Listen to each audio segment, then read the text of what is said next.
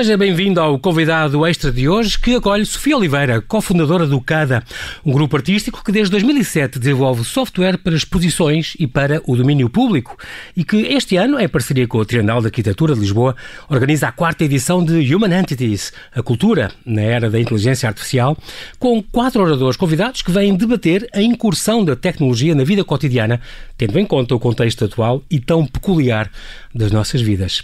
Olá, Sofia, e muito obrigado por teres vindo. Bem-ajas por teres aceitado o nosso convite. Bem-vindo ao Observador. Obrigada, obrigado pelo convite. Tu formaste em Sociologia, uh, uh, Sofia, aqui em, em, Lisboa, na Universidade Nova, mas, no fundo, a tua paixão é, hoje em dia, tu também és uma artista da arte digital. Como é que surgiu esta, este estudo? Da, eu acho que, no fundo, tem, tem, tem, tem muita coisa a ver, mas pronto, a parte das artes e, concretamente, da arte digital, está contigo já há muito tempo este desejo de fazer coisas? Sim, há muito tempo. E, é, e de certa forma, começou a. Hum, foi uma paixão que emergiu ainda durante o curso de, de Sociologia. Okay. E é, porque eu comecei a me interessar muito sobre as teorias dos sistemas através da análise de redes sociais, ainda pré, uhum. pré-Facebook e, e Twitter. Uh, mas começaram a ser fenómenos que, que me interessaram muito. E depois, ainda logo a seguir, um, ainda antes de terminar o curso, apareceu a internet e a World Wide Web uhum. e eu uhum. apaixonei-me por esse meio. Por este, por este, acesso, por, este, por esse acesso, por mão, essa é? democratização. Exatamente. O que é particular nas redes é, de facto, é, as redes têm uma estrutura não centralizada uhum. e, e Portanto, horizontal. E horizontal. Transversal também, não é? Transversal. Toda sim. a gente pode, pode ter acesso. Exato. É realmente uma coisa fascinante. É. Quando eu nasci, quando era não havia ideia que isto talvez pudesse acontecer.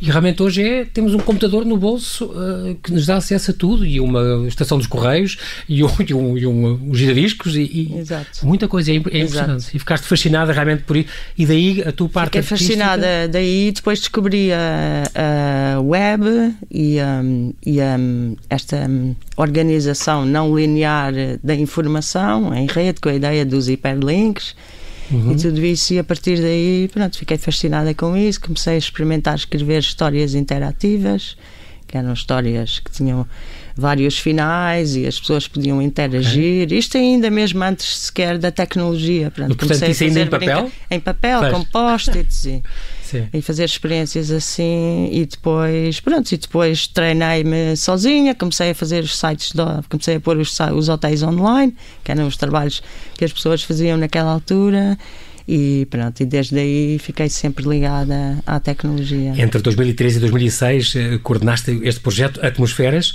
eh, uma das primeiras iniciativas que houve cá exatamente para, para produzir e para promover a arte digital. Aí tiveste uma série eh, de obras originais e, e, e concursos de ideias é. e, e, workshops e, havia um, um magazine que, que, tu editavas também. Online. Foi, foi assim uma, uma lança em África também na altura, um, foi, uma coisa pioneira. Foi, foi muito pioneiro e foi foi talvez até prematuro. uh, mas sim, foi uma, foi uma, uma felicidade poder uh, coordenar esse projeto e tentar uh, estimular o desenvolvimento da área, integrar mais pessoas, chamar mais artistas a, a trabalharem com, com, este, com estes meios. Um, o concurso de ideias foi muito interessante também. Pronto. É, foram coisas até bastante. Estavam um bocadinho à frente do tempo e foram muito. Sim, estamos a falar há quase informais. 20 anos, não é? Foram muito informais. Hoje para exemplo. nós é assim habitual, mas, mas há, 20, há quase 20 anos não, não é? Exato, sim. Foi muito informais, tinhas, tinhas a questão, eu, ia, eu ia dizer uma das coisas diz, que as diz. pessoas achavam estranho, pronto, que era um concurso de ideias onde nós nem sequer pedíamos o currículo vitae às pessoas, sim. pronto, só pedíamos mesmo a descrição da, das da ideias, obra, da, da obra, que... só isso ah, e nada mais, não interessava nada o que sim. é que a pessoa tinha feito antes, nem sequer a idade que tinha. Poder aberto, portanto, a toda a gente, cá Totalmente está. Aberto. Também nos seus projetos era transversal e, e democrática. Exato. Até aí. Depois, é. uh, já como o, quando surgiu o CADA, com, com o Jared Hockey, okay. se não me engano, que é, que é teu marido. É meu parceiro. Teu sim. parceiro. Portanto, isto é em 2007, estamos a falar há 13 anos, e no fundo prolongar um bocadinho o que estava, o, a questão da, da, das atmosferas, não é? Exato. Uh, também com workshops, também com, com, com cursos, com visualização de storytelling, com. com Exato. Portanto, nós quisemos manter essa, essa. Essas valências, digamos. Essas valências públicas de uhum. serviço público, de certa uhum. forma, de continuar a alimentar esta área artística. Uhum. Um, com o programa de, com o programa de, de workshops. Pronto, teve uma fase inicial que era mesmo apresentar novas formas de produzir as coisas e de ferramentas e novas maneiras de, de tratar os, da, os, perdão, os dados e tudo isso um, continuámos a trazer para, para o CADA. Pronto. Depois no CADA, o que, a diferença entre o CADA e o projeto anterior é que no CADA também se centrou no nosso próprio trabalho artístico. Pronto. E, e nos últimos 13 anos tem sido essa a nossa forma de funcionar. Quando diz o nosso trabalho é o teu e o do Jared? O meu e o do Jared okay. como iniciadores, okay. mas o CADA tem uma prática muito colaborativa e, portanto, cada projeto que nós desenvolvemos, uh, criamos uma equipa para esse projeto. Uh, já Muito tivemos bem. muitas parcerias com universidades, por exemplo, programadores, engenheiros, neurocientistas, psicólogos, poetas, seja o que for que o, que o projeto precisa. Porque, de facto, as tecnologias neste momento, um, família de, de tecnologias uh, web, são tão complexas. É um mundo. É um mundo tão grande é. que, que é muito difícil que uma pessoa, só aquela ideia do artista que sozinho, domina. que domina todos é os seus meios, é impossível. Quer dizer, não é impossível, é possível, mas os trabalhos terão uma complexidade de, reduzida. Exatamente. Pronto, como nós queremos uh, fazer coisas um bocadinho mais profundas, precisamos mesmo de outras competências que não temos. Bem. É, Sofia, nós vamos fazer aqui um intervalo muito breve, já voltamos à conversa, até já.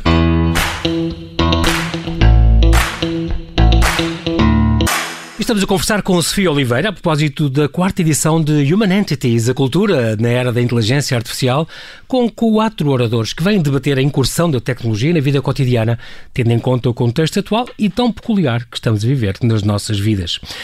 Ainda queria falar, Sofia, desta. É curioso porque este grupo artístico CADA, é ali sediado na Rua Luxuriana, aliás, onde era o Observador antigamente, uh, ali no Bairro Alto, é um grupo que desenvolve software para exposições e para o domínio uh, público. Em 2018 uh, eh, começaram o AI Lisbon, ainda foi com, com, o grupo CADA ou ainda era só contigo? Isso já era só comigo. Pronto, que foi uma, uma, um encontro mensal e informal sobre a inteligência artificial e que chegou a juntar centenas de, de, de participantes. Portanto, é uma coisa também que foi crescendo uh, para as pessoas debaterem estas questões da, da, inteligência artificial, que é sempre uma coisa uh, complicada e que mexe connosco hoje em dia e cada vez mais, não é? Este, este cada, um, no fundo, organizam eventos e organizam workshops que promovem este desenvolvimento da, da prática cultural digital e já chegaram a expor também uh, no Brasil e, e noutros países da Europa. Uhum através de exposições vossas, eu estou a lembrar-me de algumas coisas desta, uh, o Tiro, ou, ou, o Closer, ou, ou, a Moeda, o Time Machine, são várias, várias ideias vossas que já, já conseguiram levar uh, uh, e tiveram aqui no Mate, por exemplo, e, e noutros sítios. Exato. Uhum. Muito interativo, com muito, muito sucesso também junto das pessoas, graças a esta nova tecnologia também, certo? O sucesso não sei, já. não vai ser tu a falar sim, do próprio. Não vou ser eu a falar, sim. Mas o, mas o que eu penso que é uh, particular no, no nosso trabalho é que um, nós fazemos projetos que envolvem tecnologia porque queremos pensar nela. Pronto, e queremos pensar nela pondo também as mãos na massa. Pronto. Por uhum. isso, a nós interessa-nos os efeitos que a tecnologia tem na vida cotidiana das pessoas. Pronto, que forma é que eles informam e são informados pela. Hum, pela, pela experiência, exatamente, pela experiência humana. Pronto, porque, hum, uhum. e, e, isso hum, eu penso que é, que é, que, é, particular no nosso trabalho. A tecnologia é um meio, mas também é um assunto. Muito bem. Um, e, dentro deste, e por causa disso mesmo, existem estes, estes, estes ciclos de conversas, estes Human Entities, que vocês começaram já há quatro anos, uh, em maio, em 2016, com este, o tema era a cultura na era dos semi-autónomos, um, e, no fundo, a refletir um bocadinho sobre esta uh, a humanidade que vai ser urbana. 75% da humanidade prevê-se que daqui a 30 anos seja completamente urbana, a computação em rede, a, infosfera, uh, como é que a gente imagina a partilha da nossa vida com máquinas semi-autónomas? Foi o que teve em debate há quatro anos, uh, nestas conversas que vocês têm semanalmente e que decorreu, uh, portanto, em maio de 2016. Uhum. No ano seguinte, tiveram esta segunda edição, que foi a cultura na era da inteligência artificial, onde, onde aí debateram, é, é, muito curioso, porque, porque este, estas, bem gerida, como, como lá está no vosso manifesto, em que inteligência artificial pode ter um papel decisivo para o bem social, mas é tudo menos neutra. E realmente isto é uma coisa que fa faz, faz realmente pensar como é, como é que, que nós podemos compreender as, as, diferenças e as semelhanças entre a inteligência humana e a das máquinas. Deve ter sido também um debate muito curioso este de 2017, este, estas conversas. Exato, pronto. Isso que mencionou é mesmo um, um ponto uh, central. Hum. Eu posso explicar que quando em 2016 só, nós só não utilizámos o termo inteligência artificial porque nessa altura ela ainda não era, ela ainda não estava amplamente difundida. Exato. Pronto. Uh, mudámos o nome, mas é entendido como, um, como, como, um, como um sinónimo. Pronto. E em relação a, ao facto da tecnologia não ser neutra, isso é mesmo uma, uma. É muito importante termos consciência disso para podermos lidar com isso. Uhum e desenhar claro. e configurá-la da forma uh, certa. Pronto, porque a tecnologia, ao contrário de outro tipo de, de ferramentas, uhum. não é uma ferramenta passiva. E por isso a visão clássica, é em que os humanos estão de um lado e nós temos subjetividades, intenções, somos ativos, e, o, e, e os objetos os do outro lado exatamente, passivos. Exatamente. Só fazem o que a gente manda. Só fazem o que... E são ferramentas que nós usamos, não é? Exato. Mas hoje em dia está, está a mudar muito com o machine learning e com não sei o quê. Já tive aqui convidados a falar disso. E os drones que já decidem disparar contra aviões eh, sem ordem Exato, nenhuma humana. Totalmente. Mas Aprendem... historicamente, mesmo qualquer, mesmo uma tecnologia do passado, a tecnologia tem esta. A relação entre os humanos e a tecnologia de facto nunca foi passiva, nunca foi uh, dessa forma. Dou-lhe dou um, um, exemplo? Um, um, um, exemplo. Quando se inventou o carro, não é? que foi uma, era uma questão uh, uh, funcional, claro. não é? Nós relacionámos com o carro, com o carro uhum. de uma forma bastante complexa. Isso não só afetou a, a, forma como trabalhamos, as pessoas puderam ir trabalhar mais longe, mais longe. não é? Exatamente. Como afetou a nossa curiosidade e a nossa percepção do mundo, porque passámos a ter outra mobilidade e, e, depois até desenhámos as cidades em torno dessa, te, dessa tecnologia Exatamente. que é o carro. Exatamente. Portanto, Verdade. o carro alterou a nossa prática e também nossa alterou vida, a, nossa... a paisagem, a nossa maneira de relacionar, Exato. de trabalhar, de tudo, não é? E como vemos o mundo. E, e a tecnologia tem essa dupla capacidade, Mas... que é moldar as nossas práticas, como é que nós fazemos as coisas. Por exemplo, está, é ativa. basta ver um, um, um, para um adolescente, nem um adolescente, um millennial, Sim. a ideia de fazer uma combinação por voz no telefone é uma coisa estranha. Queres fazer uma combinação com Como um nós precisávamos do, do telefone mesmo físico, digamos, clássicos antigos. E eles... Exato, e portanto, eles já nem usam textam. a voz. Exato, eles não usam sequer a voz. É? É Isso para nós é uma coisa estranha, não é? Porque a voz dá uma série de informações. Claro. É muito mais rápido fazer um telefonema claro. para combinar eh, qualquer coisa do que, do que isso. Oh. E por isso houve um, houve um tempo em que as, não passava pela cabeça das pessoas esta prática nova do live streaming, não é? Das Sim. pessoas construírem a sua identidade e partilhá-la. Uh, Uh, online. E, portanto, de facto, não é uma coisa passiva, é uma, é uma, o interface de qualquer tecnologia molda a forma como nós podemos e fazemos as coisas. Exatamente. E, por outro lado, também molda a nossa percepção do mundo. Porque a forma neste momento o mundo é searchable. Né? Sim, Portanto, a forma como pesquisar. o mundo nos, nos, aparece, como nós moldamos a nossa opinião política, por exemplo, uhum. também uh, é moldado pela, te pela tecnologia. E, portanto, só esta complexidade de ter estes dois efeitos significa que é tudo Muda menos tudo. passiva. Exatamente. Não é passiva, a relação é, é bidirecional. Já o ano passado, na Human Entities, que, que, decorreu em março, de março a maio de 2019, o tema era a cultura na era da inteligência uh, artificial. Um, era uma coisa que já fazia parte também do, do manifesto de, dessa, dessas conversas, dessas conversas que houve, que desde a Idade Média até à ficção científica uh, são muitas as fantasias sobre a construção de máquinas vivas, portanto, a questão dos robôs e isso tudo. Uhum. Portanto, um, falavam também da, da questão de se não aceitarmos que os humanos e máquinas pensam de forma diferente, estamos a limitar as nossas hipóteses de compreender o verdadeiro potencial da inteligência artificial. Foi, foi mais um tema também uh, conversado na, na, nas sessões de, do, do, ano passado. Simultaneamente, a utilização destes poderosos sistemas é acompanhada pela crescente desigualdade social, é verdade, é um facto, múltiplos escândalos da indústria e o reconhecimento cada vez maior de que estas tecnologias estão a minar a democracia. Isto é muito importante, com possíveis consequências para a liberdade individual. Uhum. E é o que estamos a assistir hoje. Teve um cada debate hoje, mais. não é? Exato. A questão da para haver segurança e até agora em, em pandemia, estou curioso com estas conversas que vai acontecer, que vão acontecer, porque já tem esta base nestes tempos estranhos e, e faz parte também do, do manifesto deste ano que estamos a viver nesta quarta edição. Uh, o tema é a cultura na era da inteligência artificial, que vão decorrer já a partir, já a partir desta quarta. Eram para começar quinta, certo? Quinta, São todas exato. as quintas de novembro, mas porque novembro, em quinta-feira, prevê-se mau tempo? Exatamente, porque nós decidimos que seria mais seguro uh, uh, programar um evento ao ar livre, porque isso daria mais claro. segurança às, pessoas. pessoas. Também, claro. Então temos o risco Até de... porque são conversas presenciais, portanto são os convidados vão lá, tirando exato. a última, as pessoas, os convidados vão lá e falam para uma plateia, portanto Exato. vai ser ao ar livre. Ao ar livre, no, pátio, pátio, da Trienal. Pronto, porque o pátio Trienal é ali no Palácio Sinal de Cordes, ali no Campo Santana. À Feira da Ladra. Exato. Uh, e pronto, mas, mas ainda assim Uh, reduzimos o risco tempo... de contaminação Covid, mas, mas temos o risco do mau tempo e por isso tivemos Exato, que antecipar para quarta-feira. E, portanto, quarta-feira às 18h30, vão, vão, ser sempre às quintas às 18h30, mas a próxima é já depois da manhã com, com o primeiro uh, uh, convidado.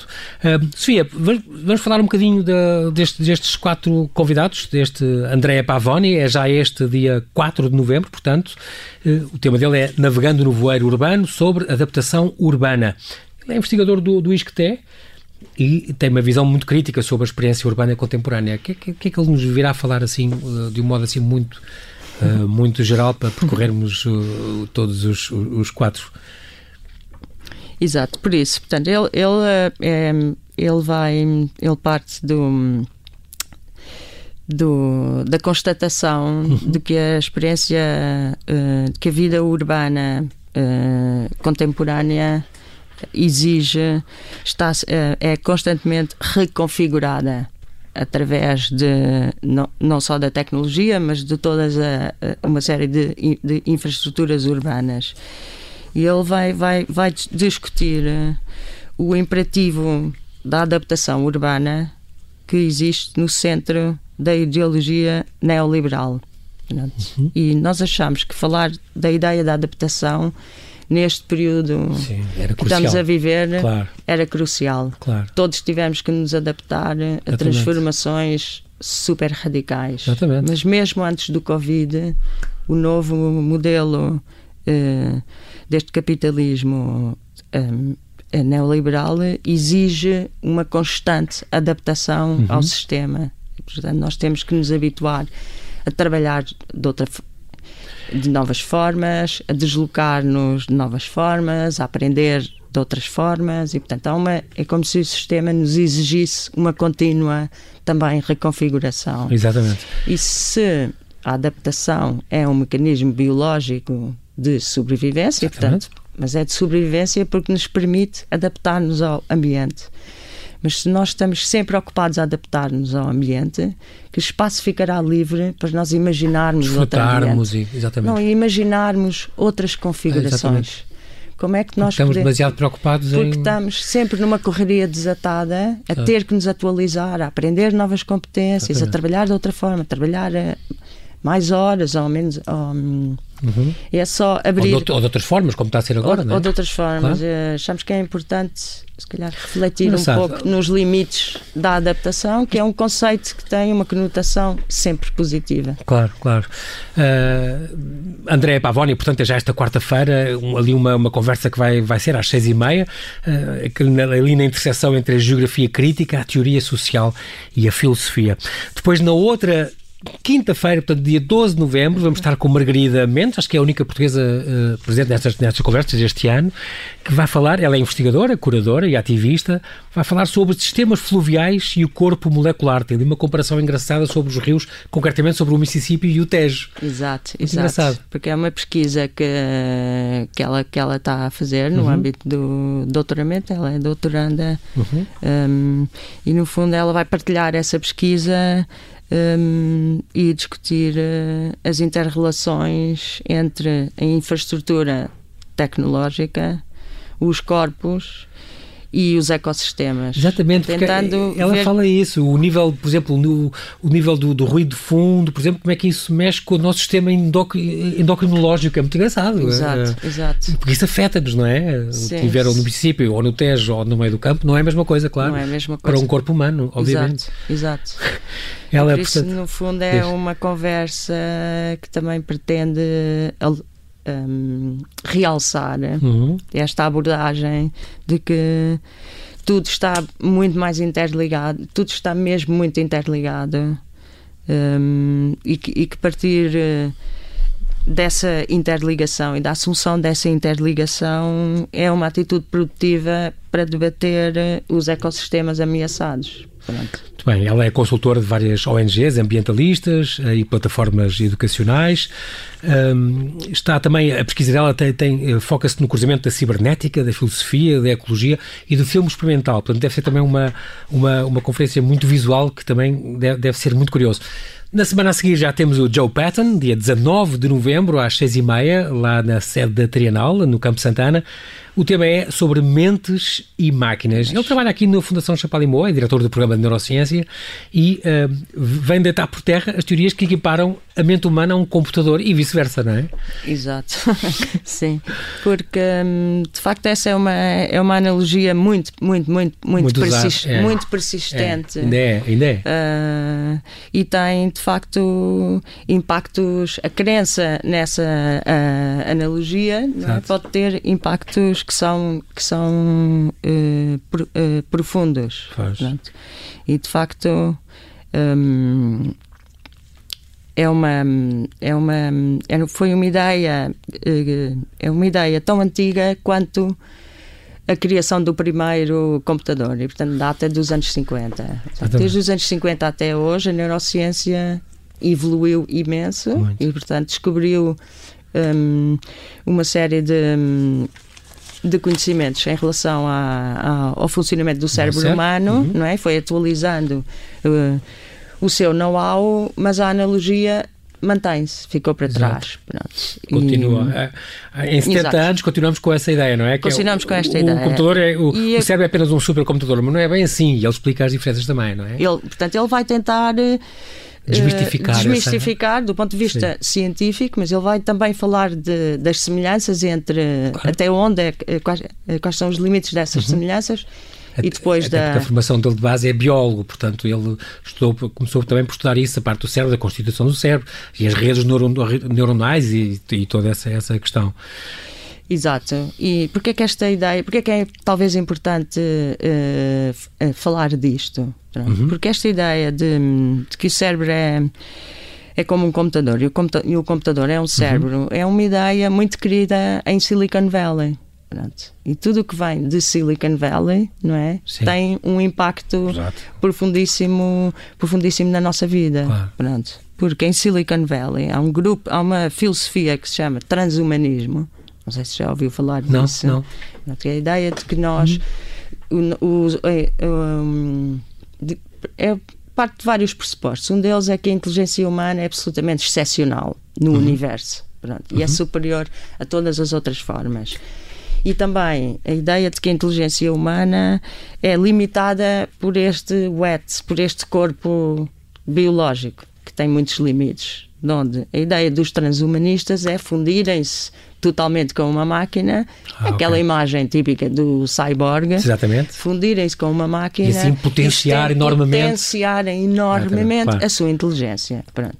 E de facto já há uns dois milionários que têm Uh, reservas para, para guardarem o seu corpo gelado no deserto do Arizona e já lá algumas em, cabeças em criogenia, em criogenia ah, okay. até a tecnologia avançar. Já ouvimos várias vezes o Elon Musk, por exemplo, Exatamente. dizer que o sonho dele é fazer o upload de todo o seu cérebro para uma máquina. E já há muitos filmes até a contar isso, não é? Muitos filmes, etc. Exato, pronto. E outra pessoa que é um claro. grande transhumanista é a pessoa que se chama, um, gajo, um, um futurologista que se chama Ray Kurzweil, que é um, tem uma posição altíssima na Google. Pronto. E, portanto, estas pessoas não são aficionados da ficção científica. Pronto. São pessoas que têm uma, uma grande uma grande influência. Exatamente. Muito bem. Vamos então só dar aqui um pulo à última conferencista, Julian Steinberg. A Julia Steinberg vai ser dia 26 de novembro, às 6h30, eh, só que é a única que não vai estar presente. Ela vai ser, vai ser por tele, teleconferência. Ela é professora uh, nas áreas interdisciplinares da economia ecológica e ecologia industrial.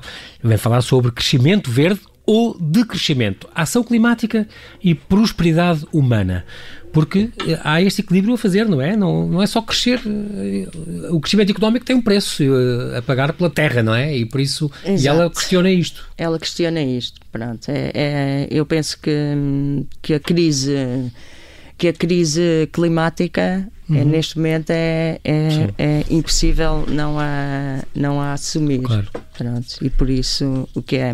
Será que ainda vamos a é tempo, não é? O que é que se pode salvar? Será que ainda vamos eu, eu quero assumir, eu quero assumir que, que, temos que estar a, claro. temos que ter tempo.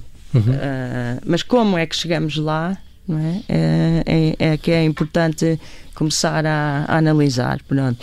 E o crescimento verde é, é o é um label que define de facto as políticas que estão em cima da mesa, não é? Quer ao uhum. nível da União Europeia, nos Estados Unidos há o Green New Deal e pronto, essa, essa ideia de como é que nós podemos continuar a crescer sem destruir o ambiente, o, ou seja, como habitamos. é que pode haver crescimento económico que esteja desacoplado da utilização de recursos. Exatamente. Pronto, é isso. E como é que isso se faz? A grande esperança é. Há várias, mas uma delas é a tecnologia. Pronto, nós precisamos de facto de uma revolução na, na, na, energia. Exatamente. E para isso vamos, vamos precisar de grandes infraestruturas tecnológicas para conseguir uhum. uh, fazer a conversão. Precisamos de uma revolução na agricultura, etc. etc. Pronto. Isso é a visão. Muito curioso. Mas há quem diga que isso não é possível. Há quem diga que fisicamente não é possível a economia continuar a crescer desacoplando uh, o crescimento da, é da extração. E por isso dizem essas pessoas que o que é preciso é decrescer a nossa economia. Mas quando eu digo a nossa, eu estou a falar dos países ricos do Norte. Claro. claro. Sim. O, o resto do mundo ainda tem que crescer porque ainda não chegou ao nosso nível.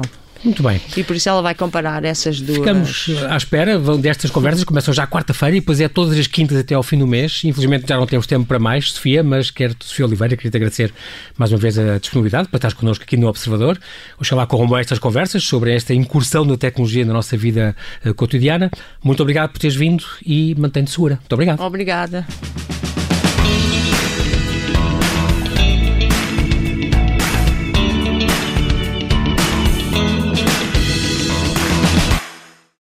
Obrigada por ter ouvido este podcast. Se gostou, pode subscrevê-lo, pode partilhá-lo e também pode ouvir a Rádio Observador online em 98.7 em Lisboa e em 98.4 no Porto.